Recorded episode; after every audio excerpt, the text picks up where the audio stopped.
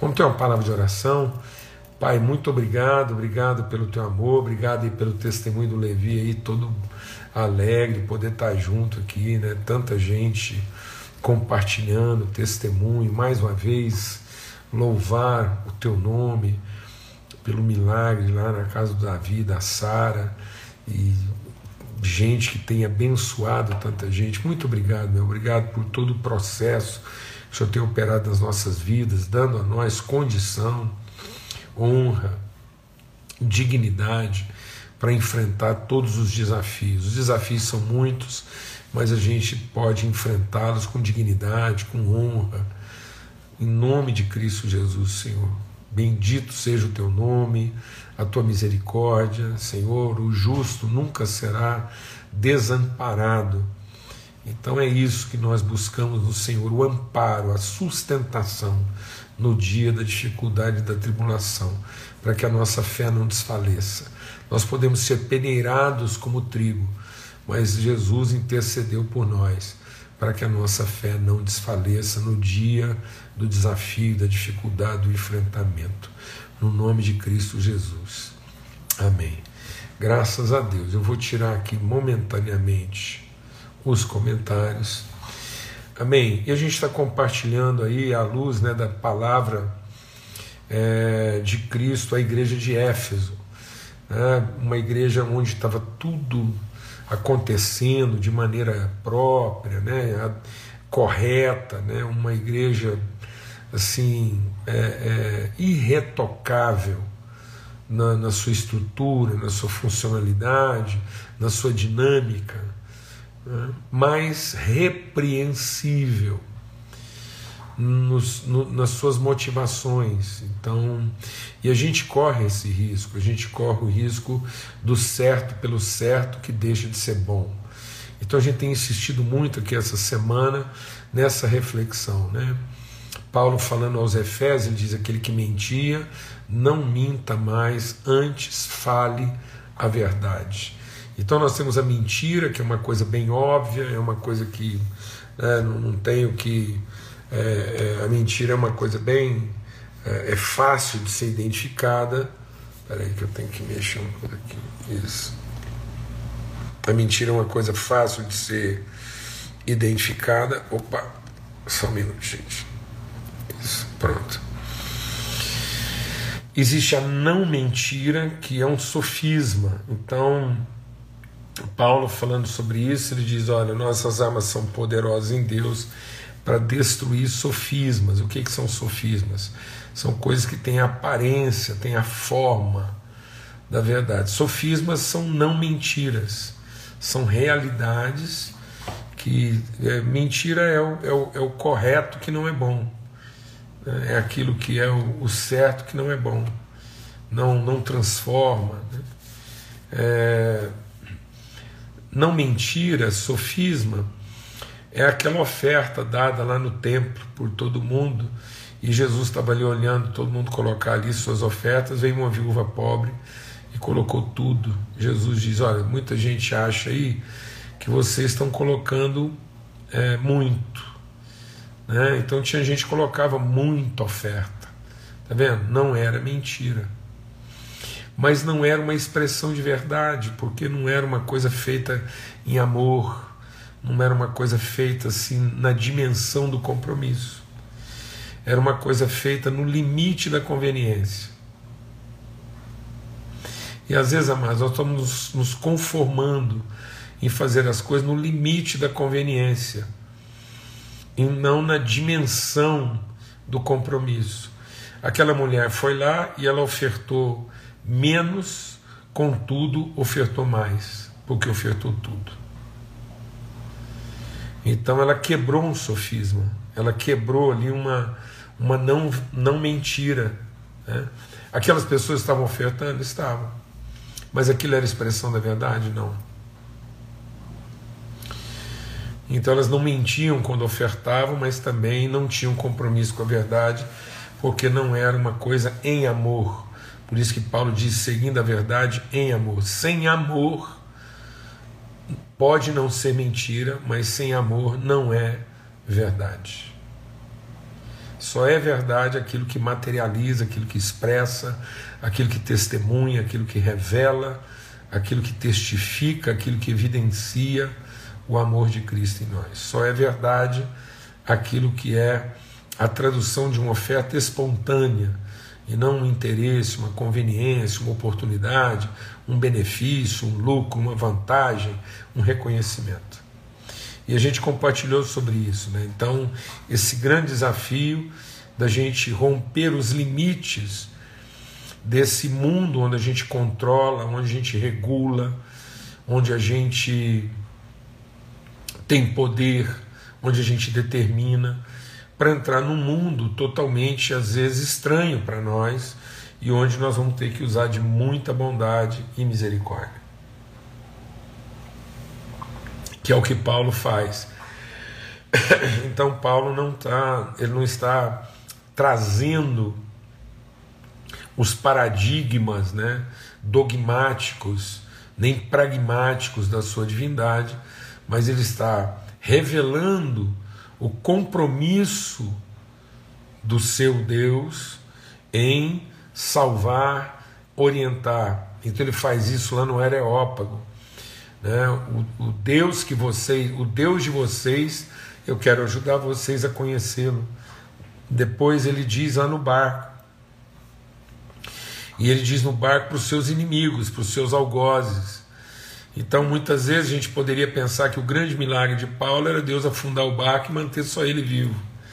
Né? Deus afogar todos os seus inimigos, uma vitória retumbante, triunfante, eloquente. Não. Paulo continuou prisioneiro, ele, ele não mudou a situação, mas ele transformou a condição. Paulo salvou todo mundo que o levaria preso para Roma.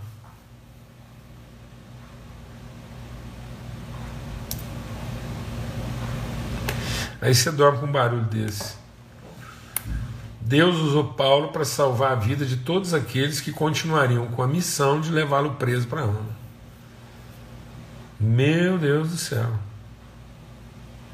Amados, nós temos que buscar arrependimento na nossa vida, transformação do entendimento. Que coisa é essa? Que, que, que confiança, que esperança é essa no Senhor?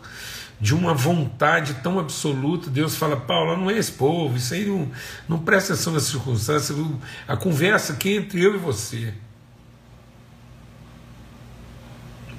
É o meu plano sobre a sua vida. Então, ainda que você cita fraco, meu poder se aperfeiçoa na sua fraqueza e não na sua competência. Né? Bondade e misericórdia. Depois, Jesus traz esse retrato da natureza humana e diz: olha Ninguém precisa me falar do que, que o ser humano é. Amados, em nome de Cristo Jesus, depois de a gente caminhar tanto tempo com o Senhor, depois da gente ver a misericórdia de Deus, o que, que é a natureza humana, alguém ainda é capaz de surpreender você negativamente? Pelo amor de Deus. Que tipo de surpresa negativa a gente pode ter com um ser humano? Não existe isso. Amém? Então, nós somos ministros da reconciliação. Então, assim, a gente não se confia. Nós, a palavra de Deus nos instrui e diz o quê? Maldito o homem que coloca a sua confiança no seu próprio braço. Muitas vezes nós estamos confiando na nossa avaliação, nós estamos confiando né, nas nossas projeções, nas nossas presunções. Não, ninguém precisa nos ensinar. Nós não temos expectativa nem de nós, a gente tem conhecimento de Deus e esperança de que pela fé nós vamos ver o invisível de nós. Deus vai revelar através da nossa vida aquilo que muitas vezes ainda é o invisível e nós temos essa fé. Amém? A certeza das coisas que ainda não se veem. Esse processo de transformação contínua. Então nós não nos confiamos às pessoas, contudo, confiamos às pessoas né, responsabilidade para que haja maturidade, crescimento, transformação. Isso é uma quebra de paradigma. Né? Então, isso faz com que a gente não desanime de continuar fazendo bem. Então, numa casa, numa mesma casa, habitava todo errado, tudo certo e todo bem. Então, um filho chamava tudo errado, o outro chamava tudo certo, mas o pai chamava todo o bem. Então, o que interessa não é saber quem fez tudo certo, nem quem fez tudo errado. O que interessa é a gente se identificar, porque o reino de Deus não é como dois filhos que têm um pai tudo bem. O reino de Deus é como um pai que tem dois filhos que apesar de tudo certo ou tudo errado, ele permanece todo bem. Amém? Então o reino de Deus não é definido a partir do tudo certo ou tudo errado, o reino de Deus é revelado e manifesto a partir do todo bem. A parábola é um pai que tinha dois filhos. A parábola não é um tudo errado que se arrependeu para dar tudo certo. A gente nominou aquela palavra, parábola como parábola do filho pródigo, no entanto, aquela parábola é a parábola de um pai que tinha dois filhos. E, e então, é aquela história é a história do todo bem. Não é do tudo errado que se arrependeu para dar tudo certo, e nem o tudo certo que nunca se arrependeu e estava tudo errado. É o todo bem. É aquilo que prevalece sobre erros e acertos. E a gente não pode se cansar. Amém? E a gente compartilhou ontem que para Deus não há diferença de pessoas, mas com certeza há diferença de linguagem. Então Deus não tem é, é, é diferença de casta, de categoria, de nível social. Deus não tem diferença de intelectualidade, competência, habilidade, formação. Para Deus todos são iguais. Todos são iguais perante Deus. Agora, Deus sabe conversar, falar com cada um numa linguagem que cada um entenda na sua própria língua. Amém? Nós estamos fazendo uma coisa muito estúpida muitas vezes. A palavra de Deus diz que todos são iguais e falam línguas diferentes. E nós estamos achando que todos são diferentes e têm que falar a mesma língua.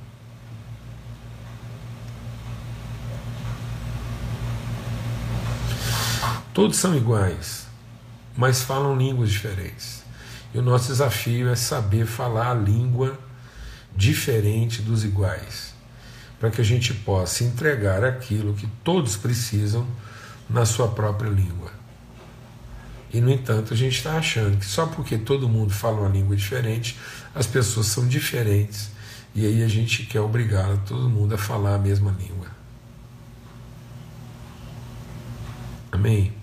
E hoje a gente quer compartilhar um texto aqui para concluir esse processo. Lembra de onde caíste? Onde foi que a gente deixou alguns sofismas entrar na nossa vida?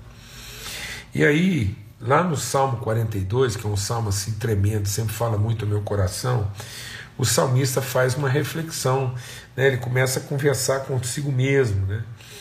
E ele diz: Por que você está abatido dentro de mim? ó minha alma, por que se perturba dentro de mim? Espere em Deus. Volto a insistir, não espere de Deus, espera em Deus. Não é a expectativa do que eu tenho, do que Deus fará a meu favor, mas é o conhecimento de quem Deus é. Pois ainda louvarei, Ele, meu auxílio e Deus meu. Esperar em Deus. E aí ele fala assim, ó. Desculpa, sinto a batida dentro de mim a minha alma. Então ele está fazendo uma reflexão né, sobre a sua realidade, o seu instante depressivo. E ele diz assim: lembra importante de ti, nas terras do Jordão, do Hermon e do Monte Mizar. Um abismo chama outro abismo ao ruído das suas cachoeiras. Todas as suas ondas e vagas passaram sobre mim um abismo evoca outro abismo, né? Um, um, é como se uma é como se uma sepultura é, chamasse outra sepultura. Por que, que eu estou compartilhando isso? Eu quero conversar um pouco sobre isso. É porque às vezes, amados, a gente a gente pensa que está amando alguém e na verdade nós podemos estar somatizando carências. Amém. Um abismo evoca chama, atrai, busca outro abismo. Então é muito comum que as pessoas se identifiquem e se somatizem nas suas carências, pensando que isso é amor. Então, isso de novo é um grande sofisma na vida do ser humano. O grande sofisma de que muitas vezes as pessoas pensam que isso é um vínculo afetivo e não é um vínculo afetivo. É um vínculo de potencialização de culpas, amarguras, ressentimentos, de validação de emoções distorcidas. Então isso não tem sustentação. Isso agride, isso deprime, isso, isso se torna uma enxurrada sobre a nossa vida. Isso são vagalhões, são, são é, ondas né, de, de, de torrentes que vão passando sobre nós e que no fim nos afogam, porque não tem perspectiva libertadora, pelo contrário são coisas que escravizam e que é, as pessoas que se somatizam nas suas carências, no fim, elas não se suportam, porque elas acabam incorrendo novamente em desapontamento e em amargura e em frustração. Sem perceber, elas começam a usar e a negociar umas com as outras na satisfação das suas carências. Então, muito cuidado, porque às vezes você pensa que está amando, está vivendo uma relação de fato afetiva, uma relação que constrói, que suporta, que ajuda, que liberta, e não está, porque pode estar vivendo uma somatização de carências, uma, uma, uma coisa que torna a carência ainda mais escravizante, porque vai gerando dependências, vai gerando vícios de comportamento. Amém, amados? Então, e aí é difícil se libertar dessas relações porque elas não são mentira. Porque de fato essas pessoas muitas vezes se precisam, se ajudam. É, são pessoas que às vezes é, se socorrem, mas sem perceber, elas colocam um, um passivo muito alto muito alto é uma, é uma relação parasitária. É, é, o, é o parasita que se aloja lá nas carnes. É uma vampirização. É um fluxo invertido. É, eu vou contar um caso aqui. a Lana, a Lana a Nana, tem hora que ela não gosta muito dos casos que eu conto, não, porque ela acha que é um humor assim meio ácido. Mas eu vou contar um caso aqui para vocês, um caos que ilustra isso bem, para a gente entender isso. Conta-se que um, uma pessoa foi visitar uma fazenda e quando ele chegou na fazenda, ele ficou muito admirado de ver como que a fazenda era tão bem cuidada. Todo lugar que ele ia, bem cuidado, os currais, a cerca, as árvores. Sabe, você já visitou uma fazenda que o pomar, as árvores, tudo pintadinha, e o rego bem feito, planta. Então, onde ele ia, ele ia ficando cada vez, onde ele passava, cada vez mais impressionado com o zelo, com o esmero com que aquela propriedade era cuidada. Mas aí, quando ele achou que já tinha visto tudo em termos assim de excelência, passou a perder um porquinho, um leitãozinho, com a perninha tudo enfaixada. Mas um curativo assim que ele não tinha visto até em ser humano. Nem ser humano ele tinha visto um curativo tão bem feito, uma bandagem assim, enfaixado, tudo e o porquinho mancando uma perna assim, mas muito bem é, tratado curativo nele. Não é que é trem assim, não. Feito de qualquer jeito. Aí ele, aí ele desentendeu. Aí ele foi no proprietário da fazenda e falou assim: Olha, eu vou te falar, eu já estava admirado de ver seu zelo, sua dedicação, seu esforço de manter aqui tudo tão bem arrumado. Mas a hora que eu vi aquele porquinho, um porquinho, um leitãozinho, no meio de tantos, o curativo que você fez, assim, o que você investiu ali para curar a ferida dele, aí eu desentendi. Aí o dono da fazenda falou assim para ele: Não, mas isso não é porque a gente está curando um machucado, não. Isso é porque a gente está comendo ele aos poucos.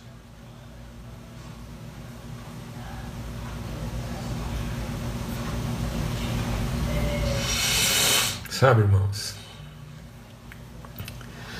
Às vezes a gente não cuida como quem quer sarar. A gente cuida como quem precisa se alimentar daquela pessoa. A gente cuida porque está comendo dela e não porque quer vê-la livre. A gente cuida como quem precisa, mas não cuida como quem redime. A gente cuida como quem aprisiona e não como quem liberta.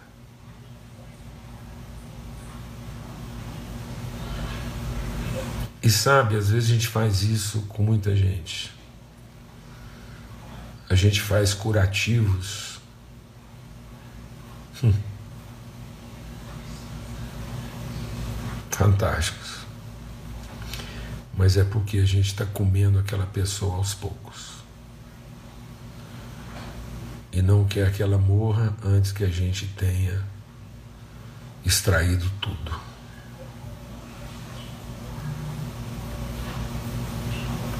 Amém. Foi para a liberdade que Cristo nos libertou, para que a gente seja verdadeiramente livre. Não mentiras escravizam, mas a verdade liberta. Amém. Forte abraço para todos. Uma grande alegria, um grande privilégio a gente ter conversado essa semana sobre sobre coisas que muitas vezes estão certas, muito certas mas há muito tempo deixaram de ser boas. E Jesus então nos exorta e diz: lembra, lembra de onde foi que você se desviou e volta ao amor. Em nome de Cristo Jesus, Senhor. Forte abraço. Se Deus quiser, até domingo, para a gente começar bem mais uma semana e no nosso encontro de princípios, que o Senhor realmente derrame paz e virtude sobre todos, tá bom? É isso mesmo. Agora eu vou dar uma desacelerada aqui para finalmente chegar em casa. Então tem que ser. Aliás, tem um Lorde, o Sir John, tá aqui em casa hoje me esperando. Tô doido para ver o Ronaldo, a Bebel, todo mundo mas eu tenho que manter meu compromisso diplomático, vou lá né, ver o Sir John que está sendo hospedado aqui em casa, tá bom? Um beijão, gente, fica na paz, um abração para todos.